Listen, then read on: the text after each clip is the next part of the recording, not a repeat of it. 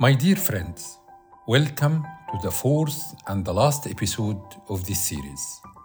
Yet, our 180 year journey through the story of this special part of the world would not be approaching a finale. As you may be seeing yourself with the current events, our story would be rather open ended, or maybe never ending.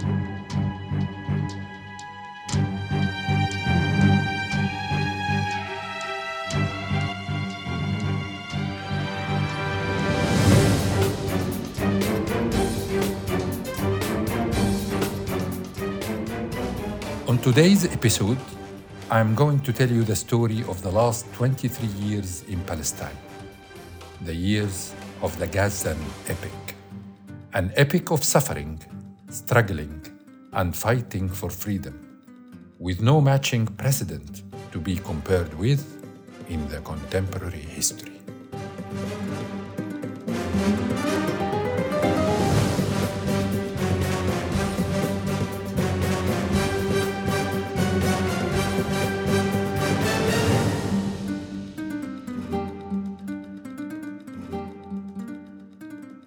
Starting from the end of 1999, a general feeling of frustration prevailed among the Palestinians due to procrastination and the stagnation of negotiations. Despite the end of the period scheduled for implementing the final solution as per the Oslo Accords, in addition to Israel's continued policy of assassinations, arrests, invasion of areas of the Palestinian Authority, and the refusal to release prisoners.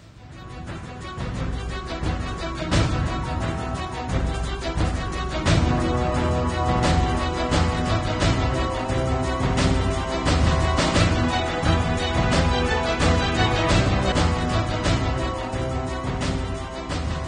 The spark of the Second Intifada broke out when the Israeli Prime Minister at the time, Ariel Sharon, entered the courtyard of Al Aqsa Mosque accompanied by 1,000 armed guards on September 28, 2000, and declared that the Holy Mosque will remain an Israeli area.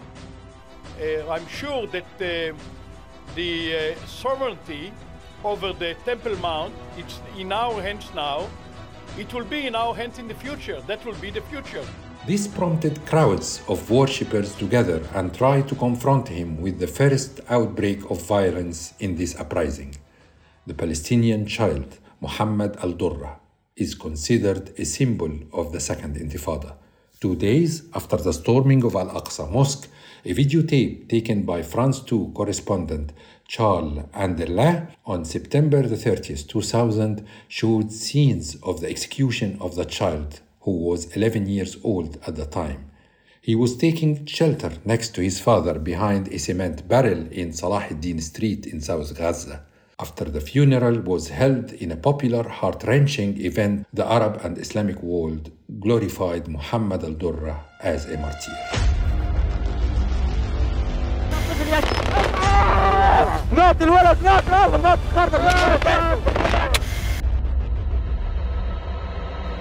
The Second Intifada was characterized by many violent confrontations between the Palestinian factions and the Israeli army. And the pace of military actions escalated between the two parties. The Palestinian factions carried out many martyrdom operations inside the Israeli cities, targeting security checkpoints, restaurants, and buses, causing the deaths of hundreds of Israelis, reaching a peak in 2002 with a rate of 22 deaths monthly on average. During the Intifada, Israel carried out Operation Defensive Shield, in which it attacked and occupied the cities of the Palestinian Authority after the Palestinian soldier Abdel Basit Ouda carried out the Park Hotel operation, which was the largest and bloodiest bombing operation in the history of Israel. The main goal of Operation Defensive Shield was to completely eliminate the Second Palestinian Intifada. The operation began on March 29, 2002, and ended on May 10, 2002, when Israel mobilized approximately 30,000 soldiers for it. One of the goals of the military operation was to end martyrdom operations inside Israel. But throughout the period of the operation, it did not significantly succeed in reducing the number. After the end of the military operation and the withdrawal of the Israeli army, the Israeli government began building the separation wall. Meanwhile, Yasser Arafat was subjected to a campaign by the American administration and Israel to remove him from power under the pretext of holding him responsible for the deterioration of the situation in the territories of the Palestinian Authority. On May 24, 2002, US President George Bush requested the formation of a new Palestinian leadership, and because of international pressure and the blockage of the horizon, Arafat was forced to cede some of his powers to Prime Minister Mahmoud Abbas. But Abbas soon resigned, and Ahmed Qurei took over the position. Israel imposed a siege on the Palestinian presidential headquarters where Palestinian President Yasser Arafat was present. The Palestinian president remained besieged in the headquarters until the end of his days. He was not allowed to leave except to travel to receive treatment after he was poisoned and then died in 2004.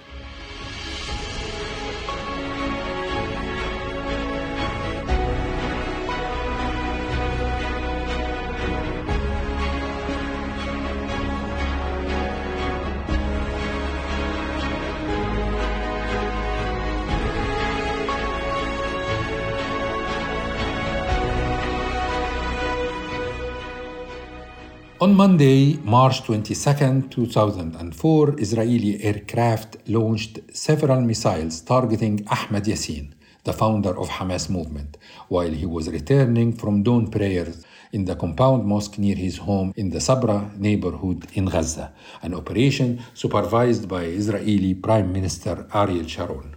The Israeli Apache helicopters of the Israeli army fired three missiles towards the crippled Yassin as he was on his way to his car being pushed in his wheelchair by his assistants. Yassin fell at that moment. Two of his sons were wounded in the operation, and seven of his companions were killed along with him.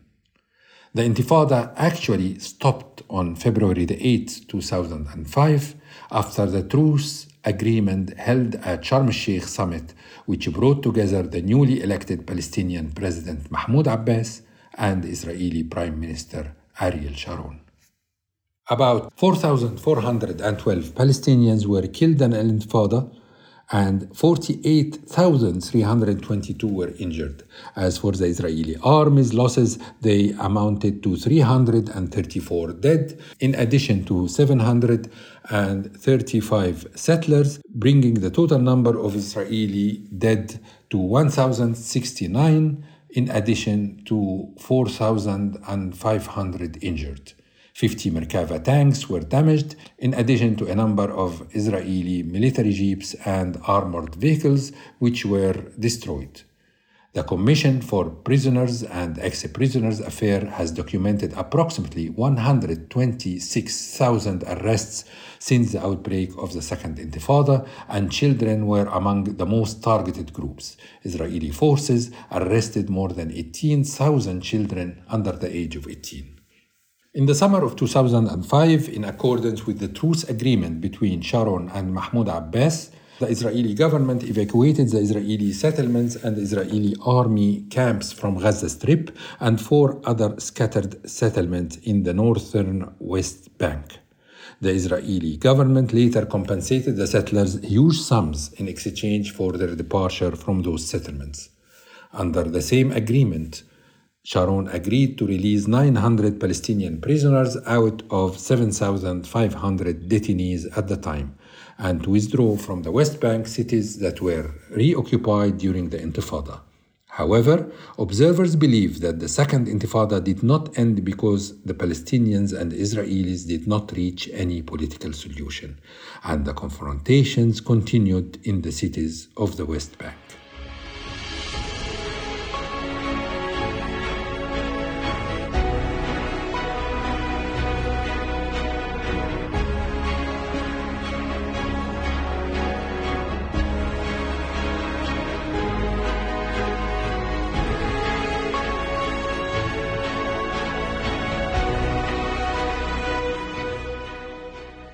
The suffering of the Palestinians has aroused the interest and empathy of many conscientious people around the world. One of them was Rachel Corrie. Rachel Corrie was an American girl born in 1979. While studying at Evergreen State College, she volunteered as a peace activist for a local international solidarity movement group called Olympians for Peace and Solidarity. Rachel later joined the International Solidarity Movement, ISM. In her final year, she proposed an independent study program in which she would travel to Gaza and join the demonstrators there. On Rachel's first night in Palestine, she and two ISM members set up a camp inside Sector G, which ISM described as a densely populated neighborhood along the Pink Line and a frequent target of gunfire by an Israeli watchtower. By positioning themselves visibly between Palestinians and Israeli snipers stationed in the watchtower, Rachel and her colleagues hoped to bring about a ceasefire by displaying signs stating that they were international when Israeli soldiers fired warning shots, Corrie and her colleagues dismantled their tent and left the area. In her last letter, Rachel wrote to her family in the United States. I believe that any academic work, any reading, any participation in conferences, watching documentaries, or hearing stories and novels would not have allowed me to realize the reality here, and it is impossible to imagine it if you did not see it yourself. On March 16, 2003, Rachel tried to stop an Israeli bulldozer that was on its way to demolish the homes of Palestinian citizens. She stood in front of the bulldozer to prevent the demolition process, but the bulldozer driver deliberately ran her over and passed over her body twice according to eyewitnesses.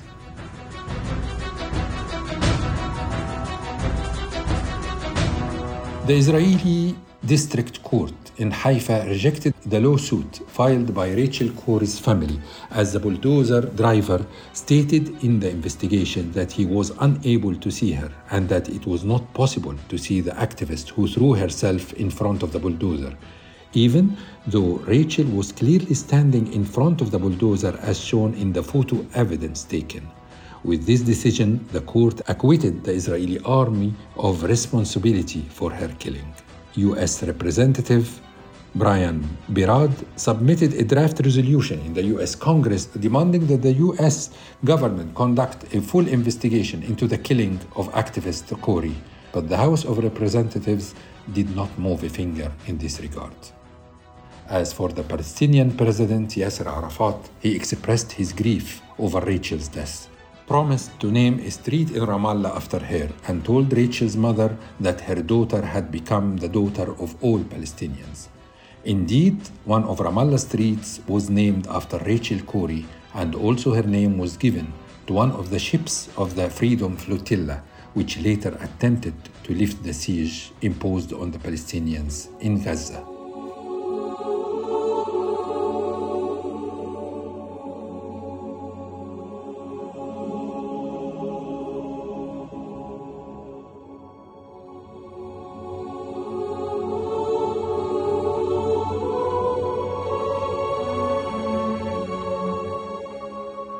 The Israeli occupation forces withdrew from Gaza Strip in 2005 and evacuated the settlements that were there.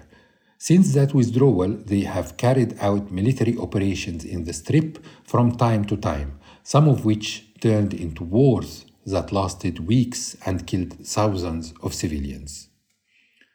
After the Islamic resistance movement, Hamas, took control of Gaza Strip in June 2007, Israel declared in September 2007 Gaza as a hostile entity, and in October of the same year it imposed a comprehensive siege on it, which is still in place as I speak, continuous for 16 years. Operation Cast Lead, or Battle of Al Furqan, in 2008 2009 was the first Israeli aggression against Gaza under siege. It lasted for 23 days and stopped on January 18, 2009. The occupation used internationally banned weapons such as white phosphorus and depleted uranium and released more than a thousand tons of explosives. The Palestinian resistance, in turn, targeted in this war the settlement envelope surrounding Gaza, about 17 kilometers, with about 750 missiles, some of which reached the cities of Ashdod and Beersheba for the first time. This war resulted more than 1,430 Palestinian deaths, including more than 400 children, 240 women, and 134 policemen. In addition, more than 10,000 homes were completely or partially destroyed. In turn, the occupation admitted the killing of 13 Israelis, including 10 soldiers, and the wounding of 300 others. 2012, the Cloud Pillar or the Shale Stones was the next war. It lasted eight days. About 180 Palestinians were killed, including 42 children and 11 women, and about 1,300 others were wounded, while 20 Israelis were killed and 625 injured, most of them suffering from panic, according to Israeli media. The resistant factions responded with more than 1,500 missiles, some of which had a range exceeding 80 kilometers, reaching Tel Aviv and the occupied Jerusalem for the first time, and some of which targeted Israeli aircrafts and warships. On the Israeli side, Two soldiers and four civilians were killed, and the occupation authorities estimated the losses incurred at more than $1 billion. On November 21, 2012, a ceasefire was reached and a truce agreement was announced from Cairo. The third war was in 2014 and it lasted 51 days, during which the occupation launched more than 60,000 raids on Gaza Strip. This war resulted in 2,322 deaths and 11,000 injuries. Israel committed massacres against 144 families, from each of which at least three members were killed, while 68 Israeli soldiers and four civilians were killed, in addition to one foreign worker and 2,522 Israelis injured, including 740 military personnel. In this war, Al Qassam brigades launched more than 8,000 missiles, some of which targeted the cities of Haifa, Tel Aviv, and Jerusalem, and for the first time caused the suspension of flights at Tel Aviv airport. The Palestinian resistance also launched drones into Israeli airspace, which the occupation army's defense systems were unable to detect until they penetrated more than 30 kilometers deep into Israel.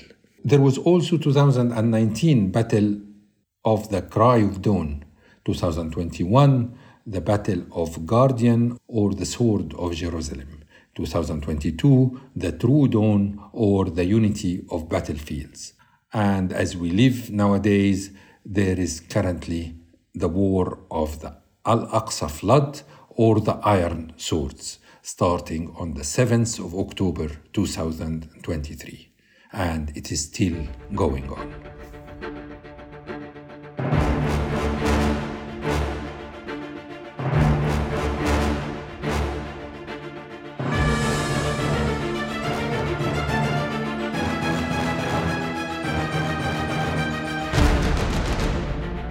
The light of the siege imposed on Gaza since 2007, a number of humanitarian organizations moved to stand in solidarity with the Palestinian people and provide relief to them. The Freedom Flotilla was the outcome of these movements.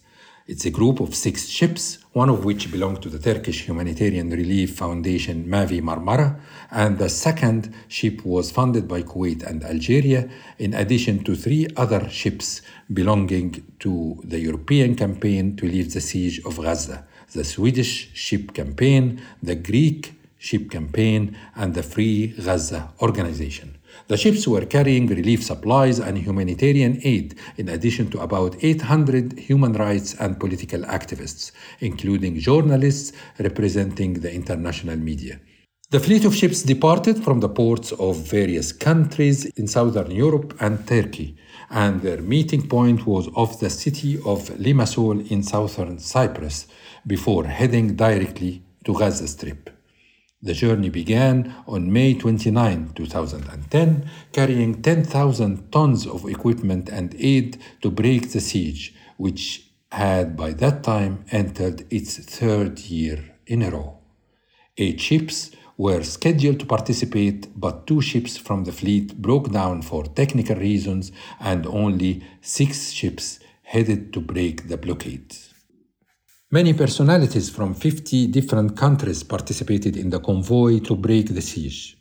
And among the most prominent participants were members of the European, German, Italian, and Irish parliaments, and other members from Turkey, Egypt, Kuwait, Morocco, Algeria, and Jordan parliaments, in addition to Arab members of the Israeli Knesset and more than 750 figures active in the field of human rights including a number of media professionals. This was considered the largest international coalition formed against the siege imposed on Gaza.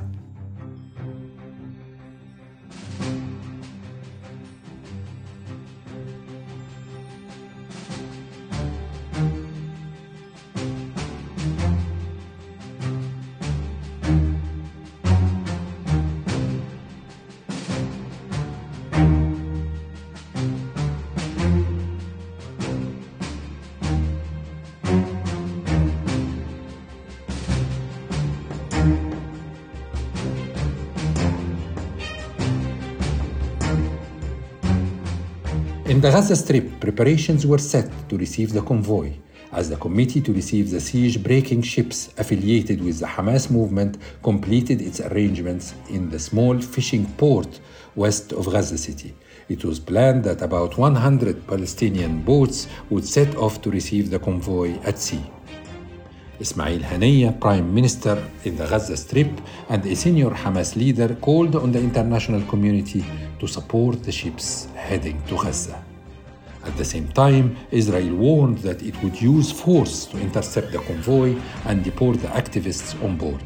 An Israeli army spokesman said that Israeli warships had moved to the open sea to intercept the convoy of ships, prevented from reaching Gaza to break its siege.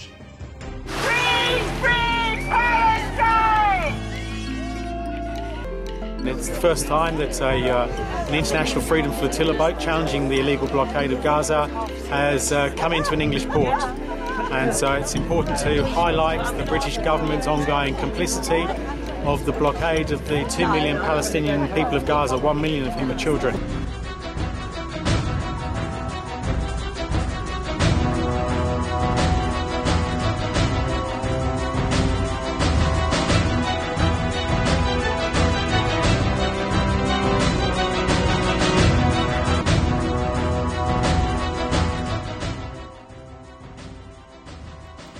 At dawn on May 31, 2010, after 4 a.m., the ships of the Freedom Flotilla were attacked in international waters by Israeli forces, killing nine and wounding more than 26 protesters in events many sources described as a massacre, crime, and state terrorism. People were like slingshots, poles, chairs, whatever they could get hold of. It was very disproportionate.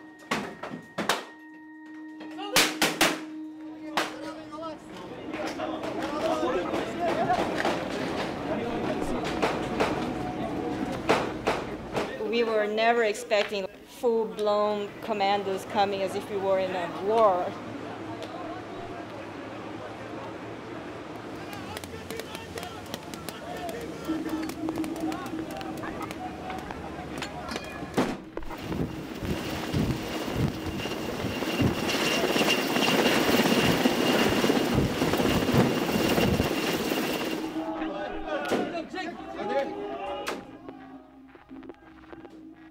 I myself was prepared to go to jail. I was just not prepared for all the killing. The attack on the fleet was carried out by Israeli special forces who used live bullets and gas, Eyewitnesses who were on board the Turkish ship Marmara narrated that the Israeli naval forces weakened the network so that the media could not broadcast the events to the world and tried to board the ship by throwing ropes from the speedboats onto the deck of the ship using rubber bullets and spraying water on the supporters.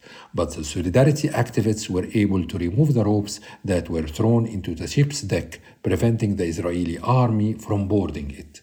The army used helicopters and sound bombs and rained live bullets on the ship, especially the broadcast room, which enabled the soldiers to seize the ship.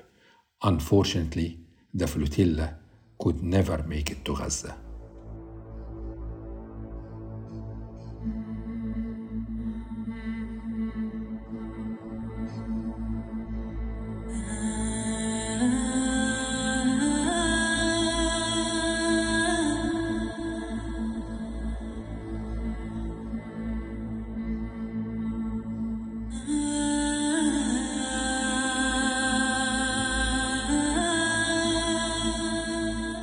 After the end of the trip, 87 members of the US Senate demanded that the Turkish Humanitarian Relief Foundation be considered a terrorist organization because this Turkish organization was the one that organized the flotilla trip. The parliamentary group also thanked the US administration's position for support of Israel in the Security Council, considering that Israel has the right to defend itself by blocking the materials which may be used in attacks from reaching the Gaza Strip. After the first fleet, another fleet, Freedom Flotilla 2, attempt was made in 2011 and the Freedom Flotilla 3 in 2015, none destined for success as well because of Israeli obstruction.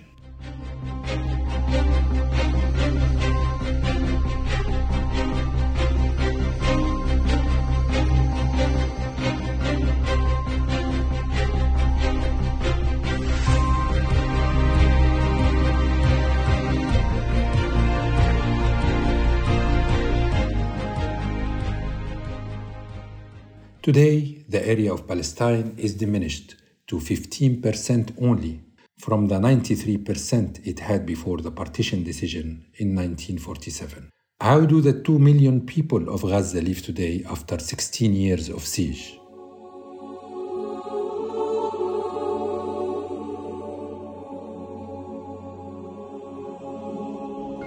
This is unhuman to let people die from the lack of food and water.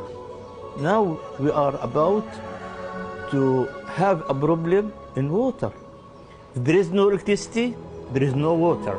Here in Bureij camp, which is uh, the most populated area in, in, the, in, this area, in the middle area, it means no, no food, no electricity. We are suffering, even we can't go to the bathroom. It is inhuman. No one in the 21st century imagined that this will happen.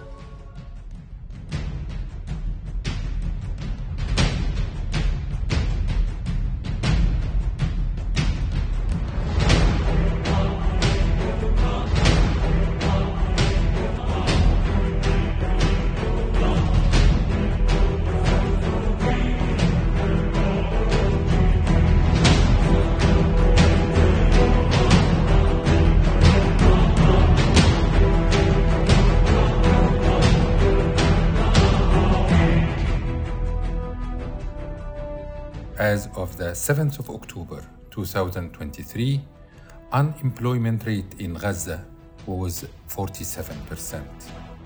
Poverty rate 46%. Out of every five citizens in Gaza, four were depending on aid and grants. Half of Gaza's families were suffering from food insecurity. One in every three children was suffering from iron deficiency anemia. Iron deficiency anemia in pregnant women was 43%. The shortage of basic medicines, 40%. The occupation authorities were prohibiting the entry of important medical devices, such as diagnostic X ray machines, and refusing the entry of spare parts necessary to maintain broken medical devices. Only one in every three patient travel permits was approved, and the approval was taking on average 23 working days. Hundreds of factories had closed their doors and laid off thousands of workers as a result of the shortage of raw materials and the ongoing fuel and electricity crisis. Residents of Gaza Strip were receiving electricity only 12 hours out of 24 hours a day at best. The only power generation station in Gaza Strip was being funded by the state of Qatar for fuel expenses. Farmers were prohibited from cultivating 35% of arable land. On average, there had been a daily shooting incident from the Israeli Navy at Palestinian fishing boats. All of such misery had been there until the 7th of October 2023. You can easily imagine the sequela after the current war.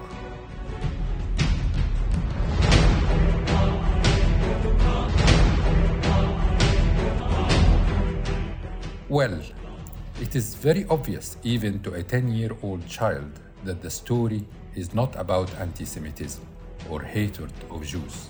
Actually, many Jews have spoken out against the deeds of Israel.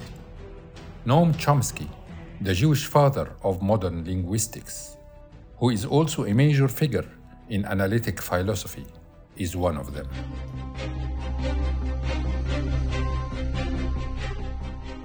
I've never called it apartheid because it's worse than apartheid. South Hmm. Africa depended on its black population, 85% of the population. They were the workforce, they needed them. South Africa tried actually to get the Bantustans to be recognized, try to make them look viable. Israel doesn't do that with the Palestinians in the occupied territories, just wants to get rid of them. Uh, if they'd all leave, that's fine. Uh, I mean, the what Israel's developing is a kind of classic neo-colonial system. Uh, the some may remain. Israel will take what it wants. Ultimately, it'll all be integrated. It is being integrated into Israel as a kind of a greater Israel, and the U.S. supports it. So it goes on. And the idea is to take over whatever is of value in the West Bank. Uh, Gaza, we could talk about, but since the idea since 2005, which is official, incidentally, is to keep Gaza what's called on a diet. That was the Israeli official, Dov Weissglass, who uh, organized the withdrawal of the Israeli army, said we'll keep them on a diet, not too little food so they all starve. That won't look nice, but not enough to survive in any decent way. The purpose of the withdrawal, he said, is to ensure that there will never be any discussion of a Palestinian state. It'll freeze it. It puts it in formaldehyde, it's, he said, very explicit. So Gaza, you just keep barely surviving. It's a, it's a kind of a punching bag. Anytime you want, you launch an attack and you know, massacre people and so on. It's called defense, of course. In the West Bank, take over what you like. Uh, we, the contours are very clear. Uh, so what's called Jerusalem is now about five times the size of anything that was ever historic Jerusalem. It takes over large parts of big chunks of the West Bank, including many Palestinian villages. And meanwhile, I should say there's a huge infrastructure uh, project developed, which part of the tragedy of the Palestinians is that they have essentially no international support for a good reason. They don't have wealth, they don't have power, so they don't have rights. That's the way the world works. You know, your rights uh, correspond to your power and your wealth. Same inside the United States. Shouldn't be surprised to see it. If you're a poor black kid in Roxbury, you don't have the rights of a rich person living in the suburbs, right? Uh, Same in the international arena. So the Palestinians, I mean, they may get you know statements of support, but uh, nobody's going to do much for them, especially when the U.S. Uh, threatens anyone who might try to do something. One of the most serious uh, crises in the world. I mean, the United States and Israel are in grave violation of international humanitarian law.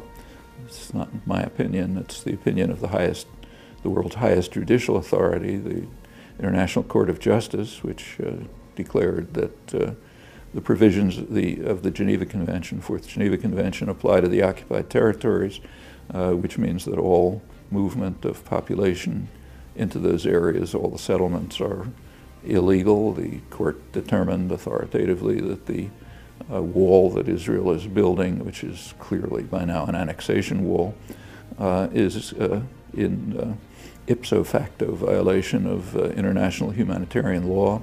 Uh, insofar as it's there to protect settlers, which is maybe 80 to 85 percent of it.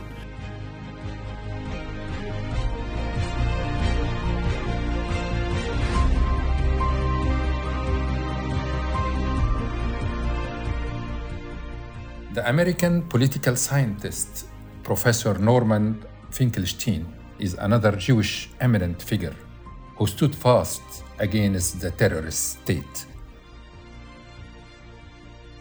My late father was in Auschwitz concentration camp. My late mother was in Majdanek concentration camp. Every single member of my family on both sides was exterminated. Both of my parents were in the Warsaw Ghetto Uprising. And it's precisely and exactly because of the lessons my parents taught me and my two siblings that I will not be silent when Israel commits its crimes against the Palestinians. And I consider nothing more despicable than to use their suffering and their martyrdom to try to justify the torture, the brutalization, the dem- demolition of homes that Israel daily commits against the Palestinians. So I refuse any longer to be intimidated or browbeaten by the tears.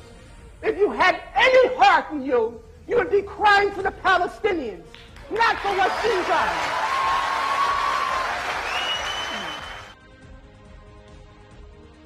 We even have honest Israelis who took a fair, moral, wise position. Reporter Gideon Levy is a brilliant example. I'm an Israeli. I was born in Israel. I even perceive myself as an Israeli patriot. I care about Israel. I belong to Israel. I'm attached to Israel. Don't speak about symmetria because there is no symmetry. I would even suggest that there is no conflict. Was there a French Algerian conflict? There was a brutal French occupation in Algeria which came to its end. And there is no Israeli Palestinian conflict. There is a brutal Israeli occupation which must come to its end one way or the other. The Israeli society had surrounded itself with shields, with walls, not only physical walls, but also mental walls. I don't want to get into it because it's another lecture, but I'll just give the three principles which enable us Israelis to live so easily with this brutal reality. A, most of the Israelis, if not all of them, deeply believe that we are the chosen people. And if we are the chosen people, we have the right to do whatever we want. B, there were more brutal occupations in history. There were even longer occupations in history, even though the Israeli occupation gets to quite a nice record. But there was never in history an occupation in which the occupier presented himself as the victim. Not only the victim, the only victim around. This also enabled any Israeli to live in peace because we are the victims.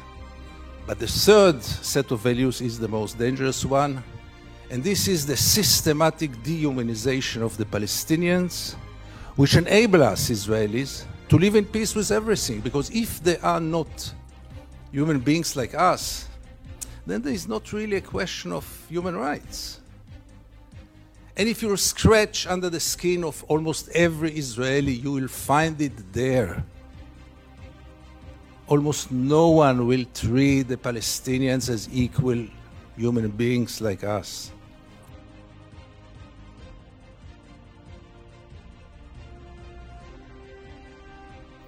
You don't have to be a philosopher, a scientist, or a reporter to recognize the facts, comprehend the situation, or alert your conscience. Common people like myself and yourself can easily and simply understand it and feel it. I'm a human being. Do you think I'm going to sit back, watch my TV, and watch a genocide? No chance. this isn't about religion. So it's not about being Muslim, Yeah. being Jewish, whatever. I'm a Christian, okay? Yeah. but I'm a human being. That's that's all that matters to me. You know, I know people keep saying open air prison, but you know, I watched something today that was about the language that you use. Yeah. Right. Yeah. Actually, they're hostages. So Yeah. everyone's talking about hostages. Yeah. Yeah. Come on. Two million people, hostages. It doesn't make sense. Yeah. It doesn't make sense. And this will never, ever, ever end until they're free. Yeah. It's as simple as that. Palestinians are not allowed to use rainwater because rain belongs to Israelis. That is one of the many cases they had against their human rights. Rain belongs to the Israelis, so it is thereby illegal for them to use rain. Rain. Growing up as a white Christian conservative in the United States, ever since I was a kid, I was taught to have this blinding, unwavering loyalty, fealty to Israel. I was conditioned to believe that Israel was the promised land and the Israelis were God's chosen people, and all the Arabs surrounding Israel just wanted to annihilate them and wipe them completely off the map. We were taught that Muhammad was a false prophet, and those who were worshiping to Allah were worshiping to the wrong God. And we were taught that we were supposed to pledge allegiance to the United States, support the American military and their endeavors all across the world, but especially in the Middle East, and their support for Israel. We were supposed to back that no matter what. And to question anything would be un American. But now that I'm older and we have access to the world at our fingertips and I can see with my own two eyes what is going on, I began to question everything.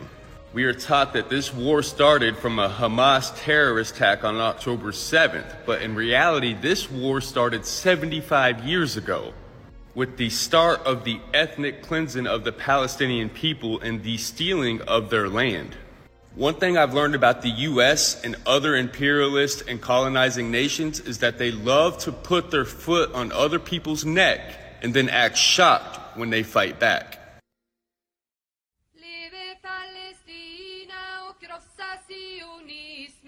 Liebe Palästina, gloriosa Zionismen. Liebe, liebe, liebe Palästina. Liebe, liebe, liebe Palästina.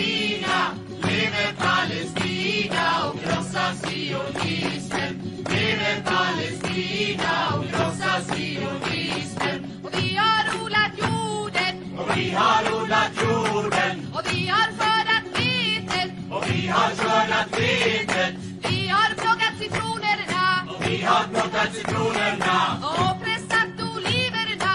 Och pressat oliverna. Och hela världen känner till vår jord. Och hela världen känner till vår jord.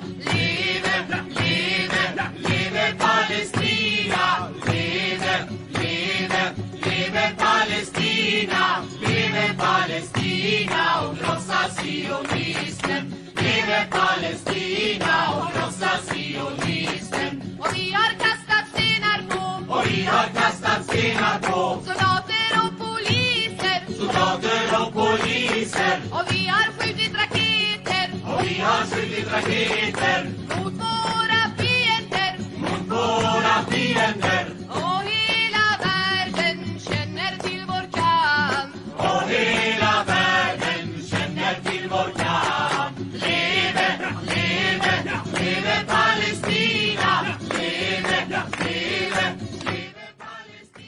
Now you have listened to the full story from A to Z.